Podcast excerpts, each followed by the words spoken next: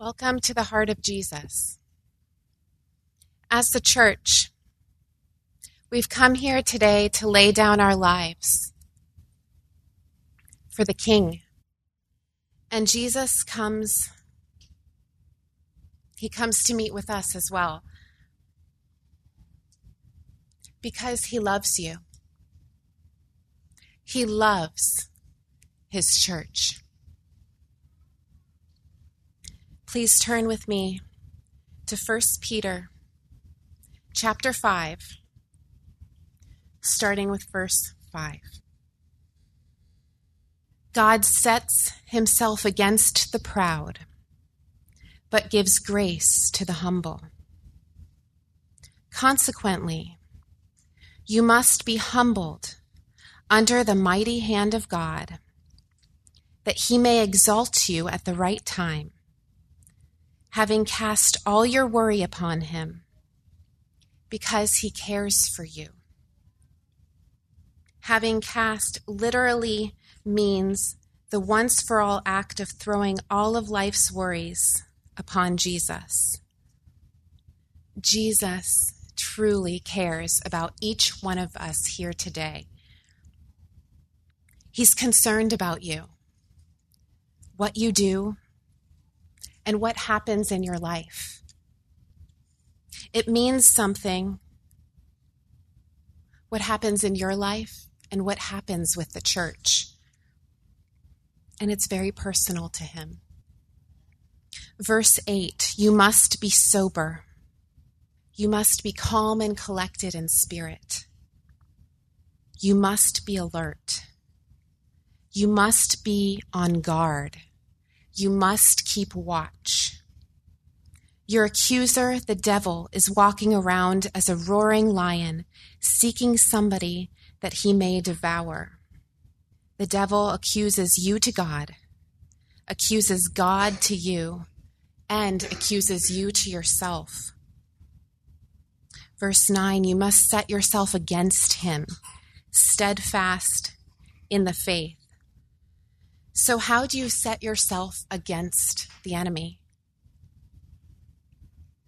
Well, first off, by staying under Jesus, by not rising up, by not going ahead of him or before him, by obeying Jesus and doing exactly what he tells you to do. Secondly, by keeping watch, being on guard not letting your guard down for even one moment, not allowing your feelings and your emotions to take over and to lead you. And lastly, but this probably should have been first, it's very important to stand on the promises. As many of you know, there's countless promises right here in the Word. There's one in particular I'd like to share a Rhema word that Jesus has given me and given my family. Numbers 23, verse 21. No misfortune is seen in Jacob, no misery observed in Israel. The Lord their God is with them. The shout of the king is among them. There is no sorcery against Jacob, no divination against Israel. Going back to the shout of the king is amongst them. The shout of Jesus, the king, is amongst us here. There is no misery as we stay under Jesus. Where the king is, the one true king, as you stay under him, the enemy is defeated in the name of Jesus. Which leads us to verse 10. After having suffered a little while, Jesus himself will restore you, make you firm, strengthen, and establish you. Why? because the king is amongst us. And He loves you, He loves His church. He's fully invested in us here. He is the one true King. He is Jesus. He has all the power, He has all the authority. Nothing gets past the King. There's a very specific purpose that Jesus has for you and for his church. We must believe him. We must trust him. And truly believe that this church does belong to Jesus.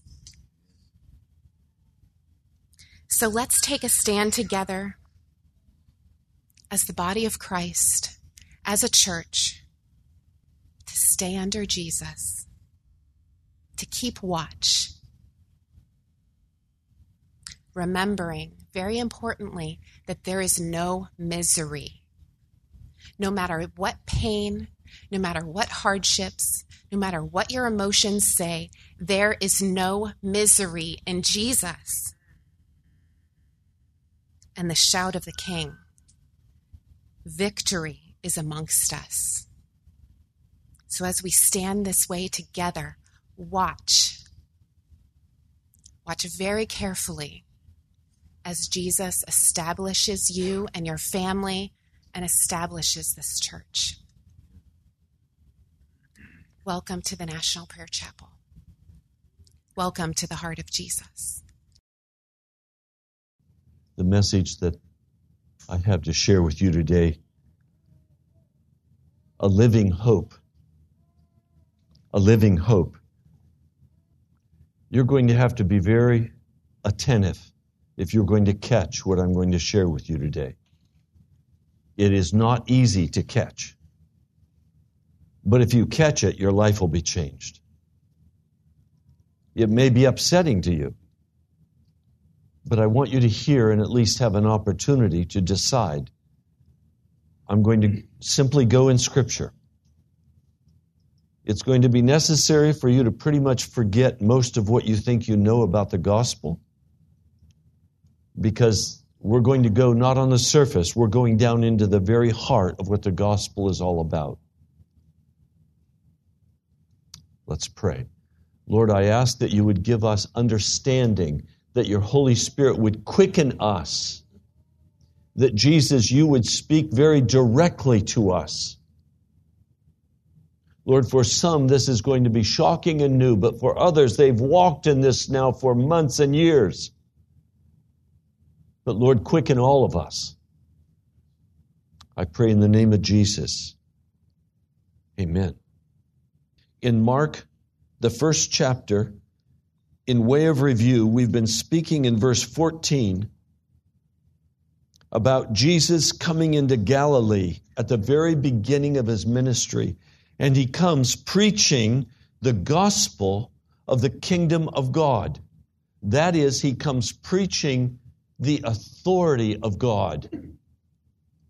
And we see him coming with his authority, with his power. We see him coming to somehow bring us into the kingdom of light and out of the kingdom of darkness. All of us were born into the kingdom of darkness. But the good news of the gospel is that we're being brought out of the darkness into the light. There are only two kingdoms the kingdom of the devil and the kingdom of the Lord God of heaven.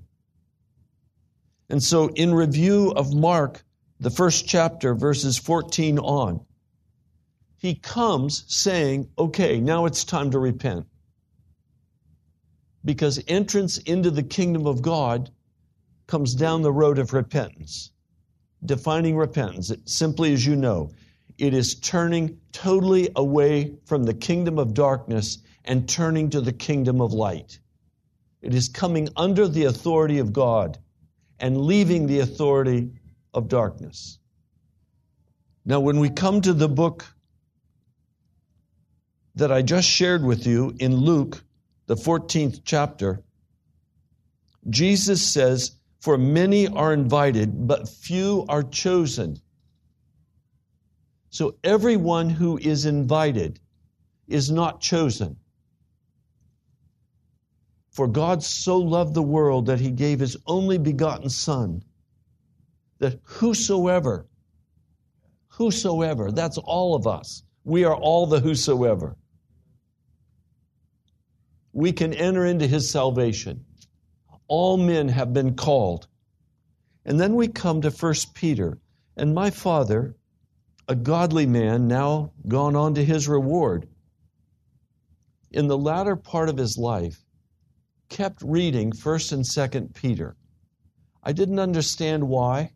I asked him on a number of occasions, and his answer was hidden from my understanding.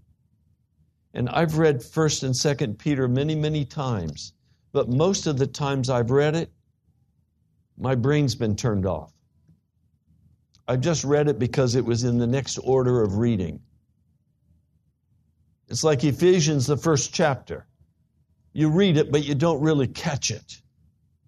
Well, First Peter is like that.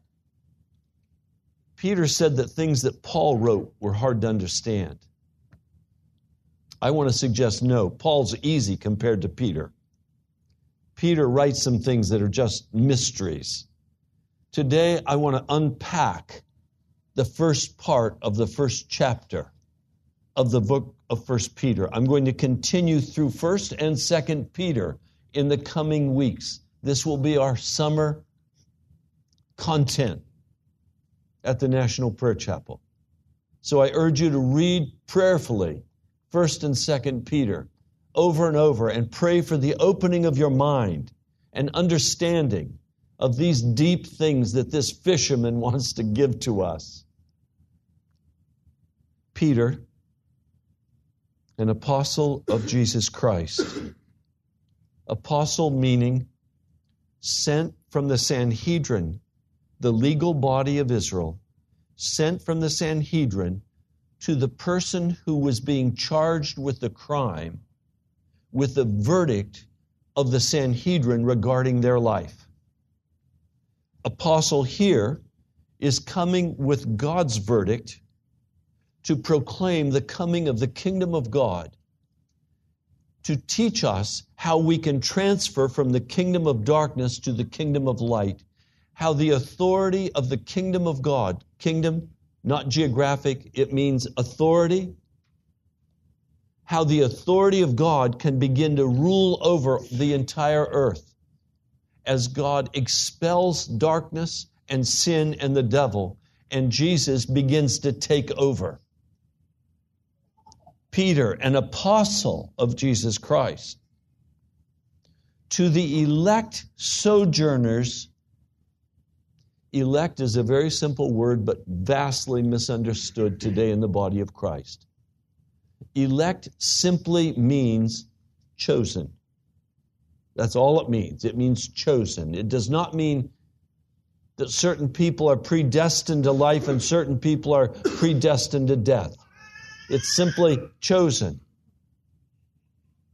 To the elect sojourners, sojourners means alien, stranger. I am an alien and a stranger in this land. I have American citizenship, but I'm still an alien and a stranger because my home is going to be located on the flattened out Mount of Olives where the great city of God comes down out of heaven. When I told a Jewish guide in Jerusalem that that was going to be my home, he almost lost it. He laughed. Until I said, Wait until you see what Jesus does to Mount of Olives. To the elect, sojourners, strangers, aliens. And then he begins to name the countries. And this includes a large geographic area according to a foreknowledge of God. Foreknowledge? God does not have foreknowledge. He does not have after knowledge. God has knowledge. You see, he's not under time, he created time. So God is timeless. Now, Peter uses the word foreknowledge of God simply to cater to our lack of understanding, to say, in the early days. In the early days. And we consider everything on a linear time scale. Here's the beginning, here's the end. God does not consider things that way. He could step into time right now, or he could step into time when Moses was at Mount Sinai. God is not contained by time. He is timeless. He created time. So he has the power to be in every part of time at any time he chooses. And can I tell you something? He chooses to be in all parts of time. He doesn't forget anything. He knows everything. He's watching everything. He's totally in control. He is glorious. He is awesome. He is not under any creation. He is the creator. Now, I don't know what that does to your heart, but I tell you what, that causes me to rejoice. Now, part of what I had to do as I read and reread and read and reread, I had to just move certain words out of the way. Peter is very wordy. He wants to make sure he touches every T and every dot. So you have to move some words out of the way. They're important, but they're not his main point. He's a very Jewish writer. Okay, this is Jewish style writing. Aside, you know that when this was written, a sentence may be in Greek a whole page. Uh, there's no English punctuation in Greek. So punctuation was all added later, and verses were added many years later. To the elect, to the chosen who are strangers, according to the knowledge of God, the foreknowledge of God the Father. Now, please, we're going to find in Peter that everything flows out of the Father into Jesus, into the Holy Spirit. Now, watch. According to the foreknowledge of God the Father, in holiness, by means of the Spirit, unto obedience and sprinkling of the blood of Jesus Christ. Now, let's just look at the reality of what he's saying. He's saying the elect, the chosen, have been brought by the Father. They were called, but then they were brought into holiness. In some of your Bibles, it will translate it into sanctification. The word literally in the Greek means total purification. Wesley called it heart purity. So, you move from being called to being chosen when you allow the Spirit of God to come into your heart and begin this purification process. That is, He begins to move you from the kingdom of darkness into the kingdom of light. And as you allow that process to begin to go forward in your heart, and He's going to describe for us what that process is. It's not American. It's not what we would choose as Americans. And we have to disavow ourselves of our first world status and recognize we all come from a fifth world status in the kingdom of darkness, sinners. And you know what? Our cell phones, they don't make us righteous. Technology does not make us righteous. We think there's great progress because there's great technology. Technology comes from the tree of the knowledge of good and evil. Can be very good, but it can also be very evil. It's simply a tool. Okay, now notice. In holiness, by means of the Spirit, not by means of our hard work. Let's get it clear right now. Salvation is a free gift brought to us by a supernatural work of God. It is a work of grace in our hearts. It does not leave us in our sin. It purifies, it heals, it cleanses. I mean, what would you think? Jesus brings us into the kingdom of his Father, and there we starve to death? No, the table of the Lord is more than adequate. By means of the Spirit, unto what? It says obedience. But if you look at the Greek word here being used for obedience, it means to hear, to hearken, while we remain under the word we've heard. So the word of God comes to us. Obedience means we've listened to the word and we've said, okay, I'll do that. And we do it by the power of the Spirit that is in us, that is bringing us out of the kingdom of darkness into the kingdom of light. Keep your finger right there, but look at verse 22. We're not going to go there today except to just identify what's being said regarding this. Verse 22 having purified your souls by obedience to the truth. That word obedience again means to remain under the commands of God. As we leave the commands of the devil and we come under the commands of God, our hearts are purified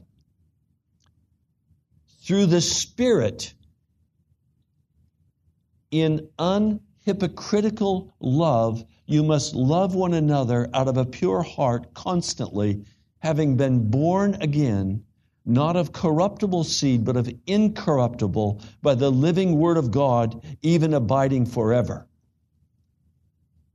That's why John Wesley said, perfection is not legal perfection. Perfection is the total, complete expression of love. Because God is love. So it's not legalistic, it's not obeying the law, it's being brought into the love of God. It's remaining under the commands of God in our heart. Now, please, we're Americans. We have commands given to us all the time. Stop, the light's red, so we stop go because the light's green. I mean, we have decisions constantly. Some people have said we have thousands of decisions we make in one day. Will I or won't I stop at the red light? Well, we know if we don't stop at the red light, a red flashing light or a blue flashing light may quickly approach us, and it will cost us money. Well, in the spirit realm, we have to decide are we going to listen to the Spirit as He empowers us? Those who are the elect are those who have obeyed or remained under the direction of the Holy Spirit and have done what He asked them to do. And the sprinkling of the blood of Jesus Christ. The sprinkling is used for cleansing. So here we have a twofold work. We have the washing and cleansing of all of our sin, the forgiveness of our sin, being made clean, no longer a guilty conscience, no condemnation for those who are in Christ Jesus who live according to the Spirit. Romans 8, verse 1. Okay, so we're sprinkled by the blood, our sins are forgiven, and we walk under the command of God. Now, what's all that going to look like? That's where he's going next. Verse 3 Blessed be the God and Father of our Lord Jesus Christ. the one according to his great mercy, having caused us to be born from above. The word to be born, it's interesting. When it's speaking of a man, it means begot. When it's speaking of a woman, it means to be brought forth. Obviously, here it means to be brought forth unto a living hope. That living, that word living in the Greek is very interesting. It means to be alive, but it also means to be very active. Have you ever seen Mexican jumping beans? They're little beans that have a little worm in them. I used to buy them when I was a kid for a nickel. I'd buy a handful of these Mexican jumping beans. And when they're cold, they're absolutely still. But when you hold them in your hand and they begin to warm up, then you hold your hands like this and they go like popcorn. Bump, bump, bump, bump. And as a kid, I thought that was fantastic. So I'd quickly go put them in the refrigerator and they'd stop jumping. Then I'd get them out and I'd hold them in my hand and boom, boom, boom. Well, this word in the Greek means bump, bump, bump, jumping, active, moving. It's not dead. So I have to ask you a question. When you came in here today, were you dead? Or were you active? Were you jumping in your spirit and saying, He is real? He is awesome. I praise Him. I worship Him. I'm going to stay under His commands. I'm going to obey Him. I'm going to walk faithfully before Him. It's an active, it's not passive. This gospel is not a passive gospel, it's an active gospel. Now, we all know how to be active when you go to the office. If you're not active, you get fired. You're supposed to perform, you're supposed to produce something. You go to Safeway and you go up to this man and you want him to take your groceries and scan them and tell you how much money. But if he stands, as he does work at Safeway, if he stands with his hands down like this, and you come up to his counter, and there's a big line behind you, are you going to be happy if he just stands there like a bump on a log? No, you're going to say, let's, we're out of here. You may leave your grocery cart and walk out if you're mad enough. Or you may try to find somebody else to check your groceries. And what would your boss say to you? Pull you in the office and fire you. Well, this gospel is active, it's jumping, it's moving, it's, it's not passive, it's not dead. Now, watch. A living hope by means of the resurrection of Jesus Christ out from among the dead. The reason for the action in your life is that you were called, you responded to holiness, you turned your back on the world, and you began to obey the word that was spoken to you. And as you obey that word that's spoken to you, new life comes out of the resurrection of Jesus Christ into your life. I had a good time on this Resurrection Sunday that just passed because I had some people when I went into a coffee shop who said to me, Pastor, happy Resurrection Sunday. And I was supposed to say, and he has risen. But instead of that, I said, Have you been resurrected yet? And they looked at me with shock. I said, Don't talk to me about Jesus rising if you haven't risen. Are you still walking in the same old, same old? Are you on your way to the grave filled with darkness, or have you been resurrected? Resurrection of Jesus Christ out from the dead to an inheritance, incorruptible. May I give you a definition quickly? Incorruptible means that there are no principles of dissolution, there's no principle of, of decay in everything. Entropy comes in in this world. Everything is running downhill. And if new energy is not placed in it, everything will finally decay and die. The inheritance that we have in heaven, entropy has no effect on. It's not running downhill. There's no principle of dissolution in it or decay. Secondly, it is undefiled. So nothing impure can enter into that place where our salvation is being kept. It is unfading. In the Greek, it means it's always in blossom. I like that. It's always in blossom. Your salvation, if you are walking in this manner, is in heaven right now in full bloom, waiting for you having been reserved in the heavens for you, the ones being kept by the power of God. Power here is dunamis, meaning we get the word dynamite from the Greek word dunamis, meaning explosive power. Through faith unto salvation, ready to be revealed in the last day.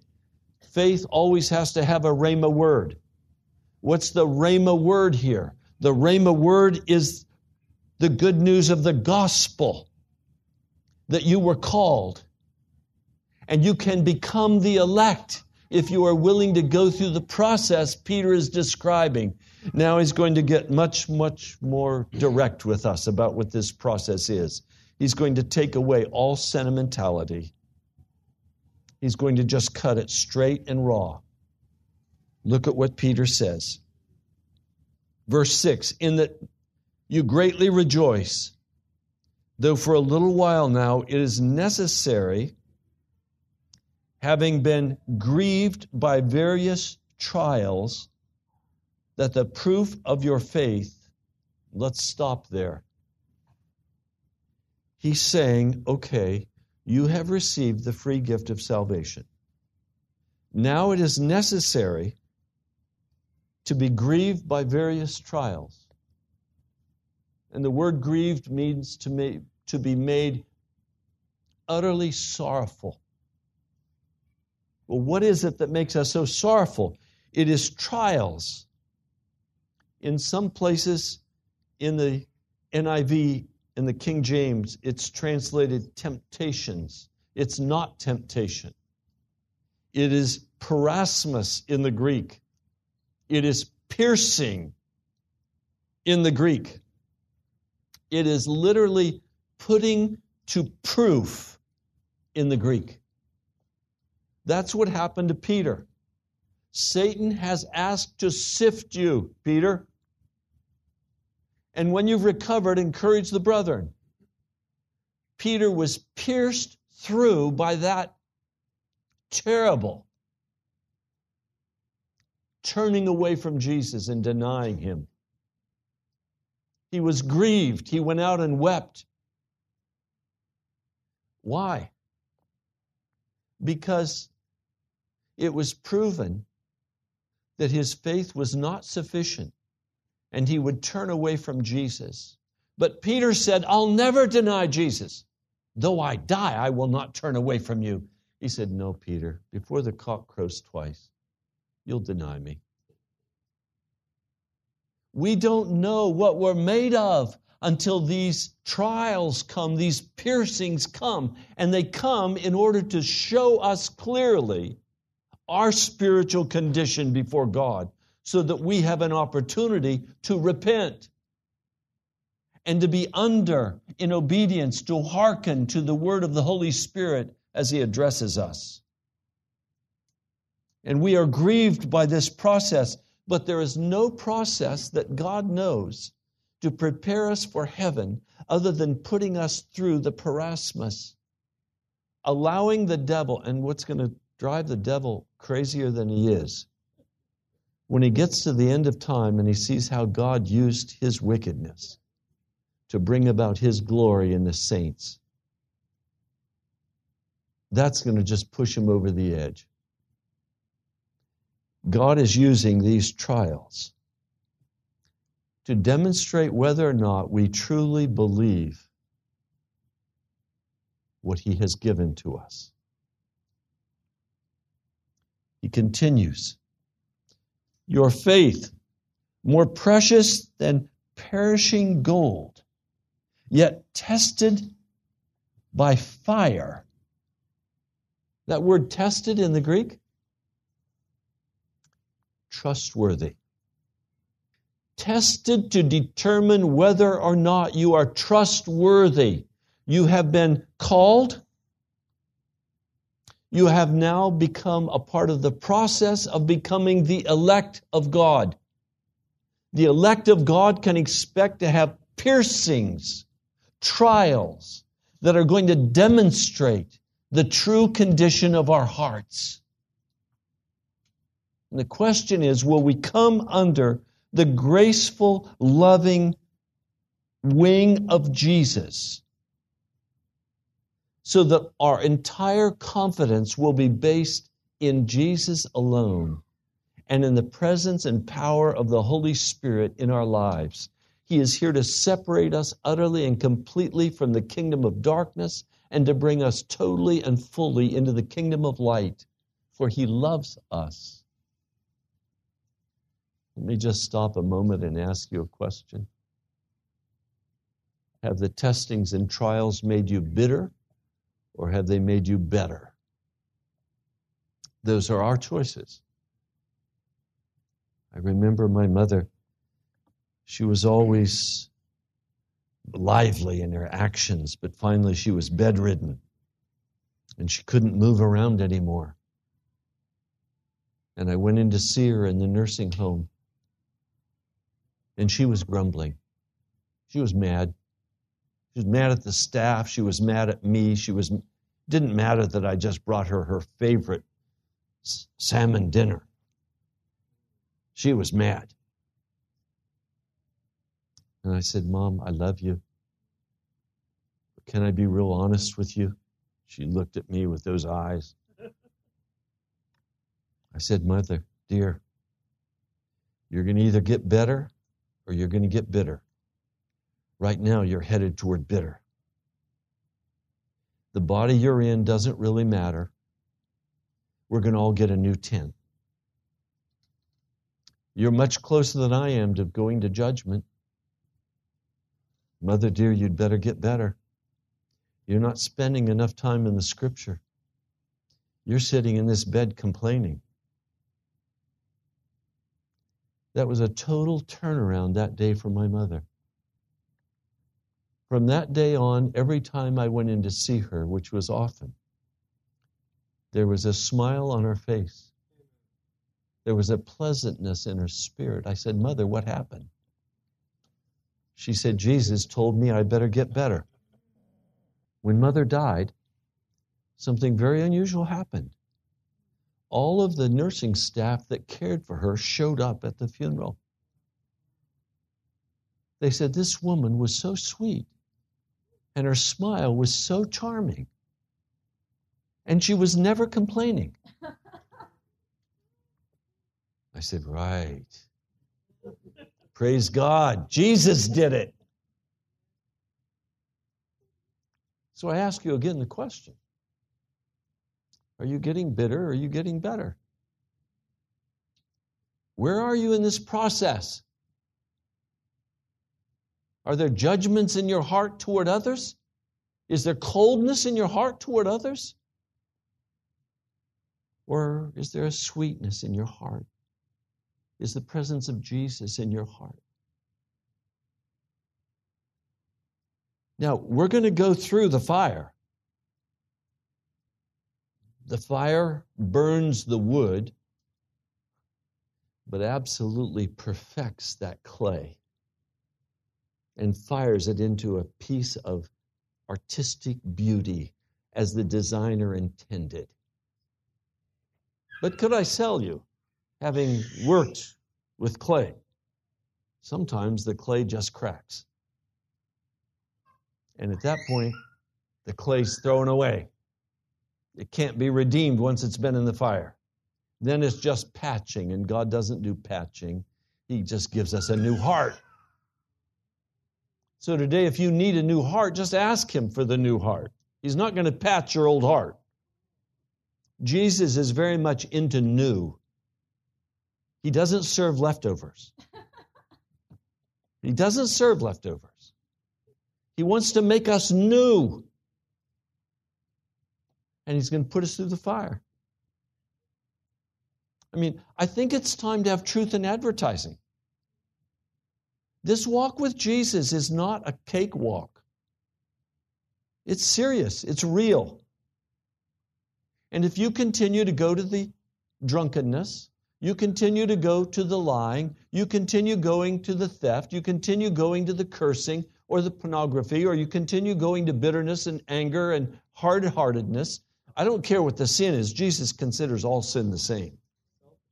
Selfishness, self centeredness, whatever the the Holy Spirit's been talking to you about your sin, if there is any such in you.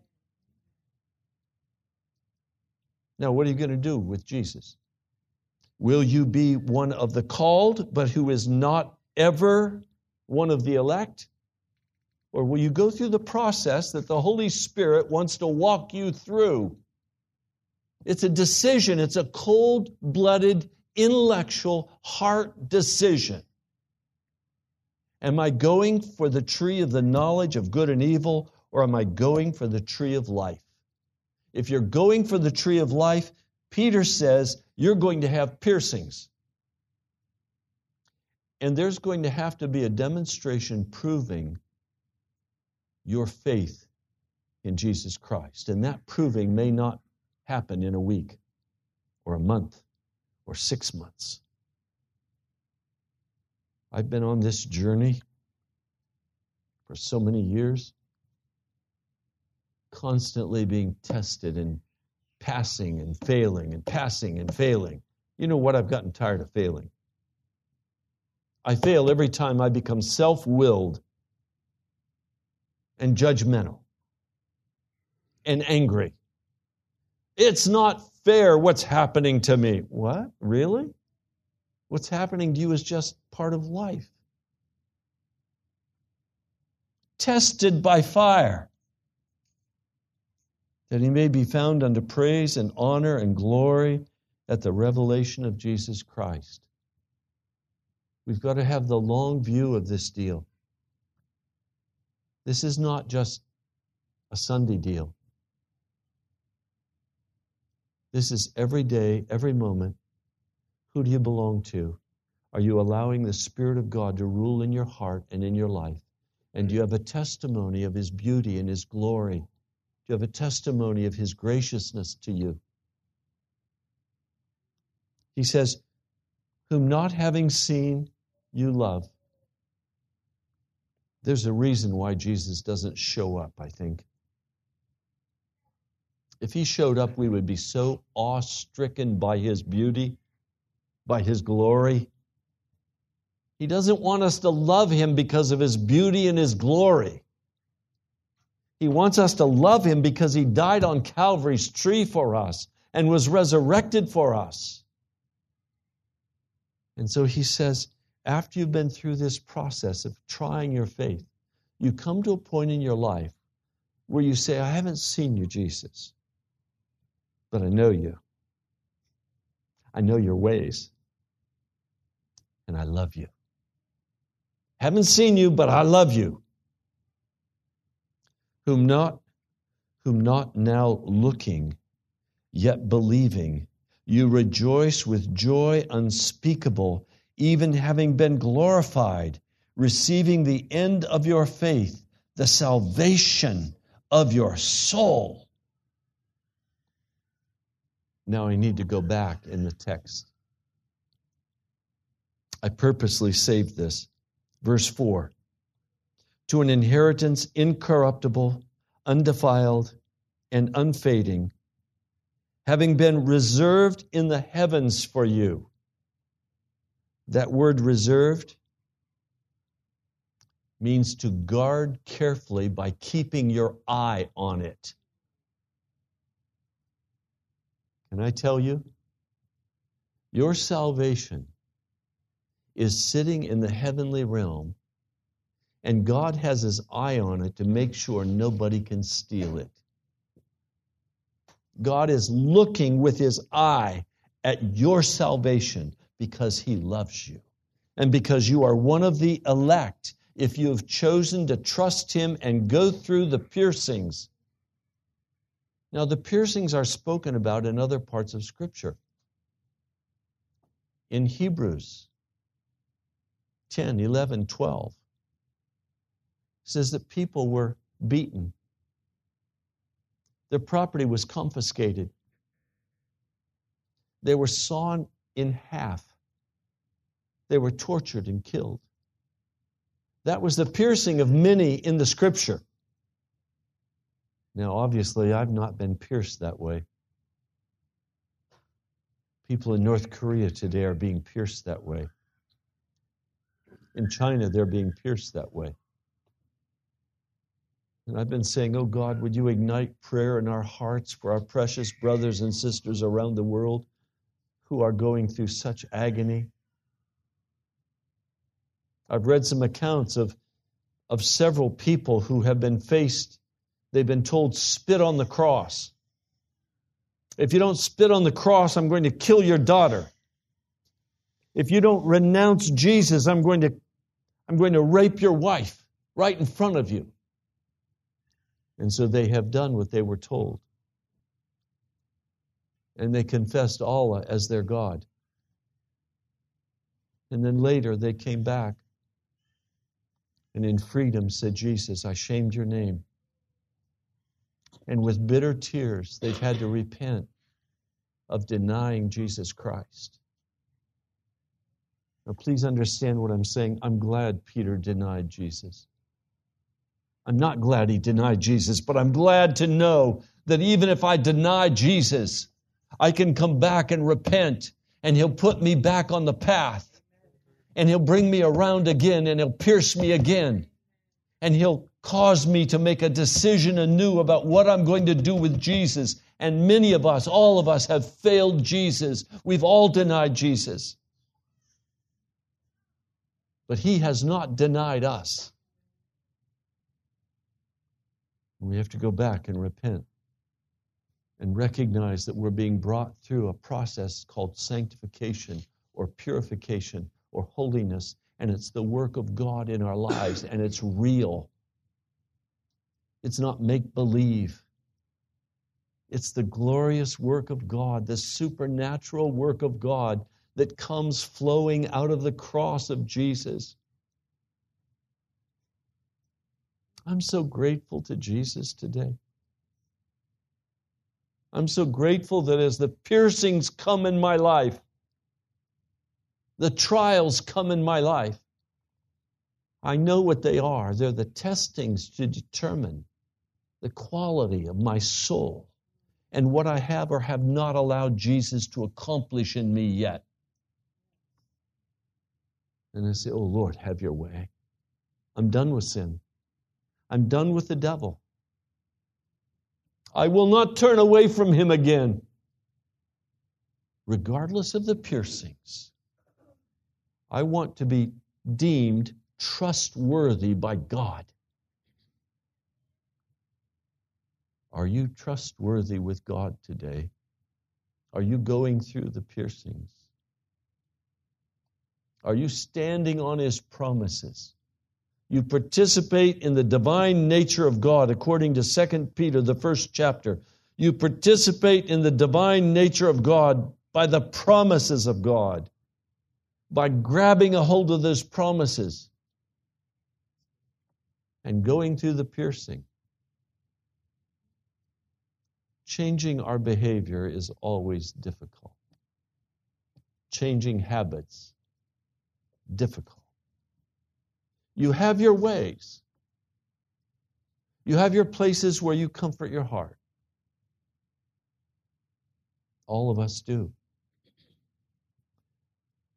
This process I've just walked you through This process is a testing process. And each of us will stand or fall before Jesus on our own. God doesn't have grandkids. And you know in your heart today where you are with Him.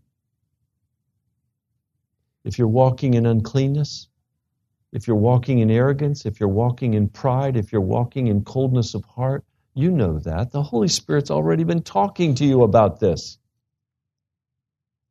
This is a Holy Spirit work. If you hold a grudge against somebody in this congregation, or you have judgments towards somebody in this congregation, God knows that. The Holy Spirit's been speaking to you about your heart. What are you going to do with it? Are you going to go through the piercing? And is your faith going to be proven? And will you remain one of the elect? Or you, will you become one of the chosen? For many, many, everyone is chosen. Called, not chosen, called. Everyone is called, but not chosen. So I guess the bottom line question is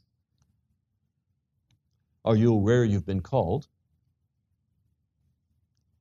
And have you responded in such a manner that you've been chosen or one of the elect of God?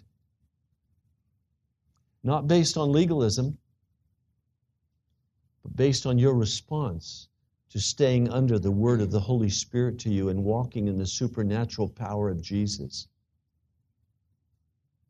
Is that your experience today? Lord, I plead your mercy today. I'm so tired of watching men and women destroy their lives while they lie about their true condition. Lord, refusing to submit to the piercings, being led astray by the desire of their hearts, chasing down one thing and then another interest rises and they go for that interest. Lord, the life of a man is choosing to run after his loves and his interest. Lord, would you be the love of our hearts? Would you eclipse everything else? For you are the Lord. I love you, Lord. I love you, Jesus.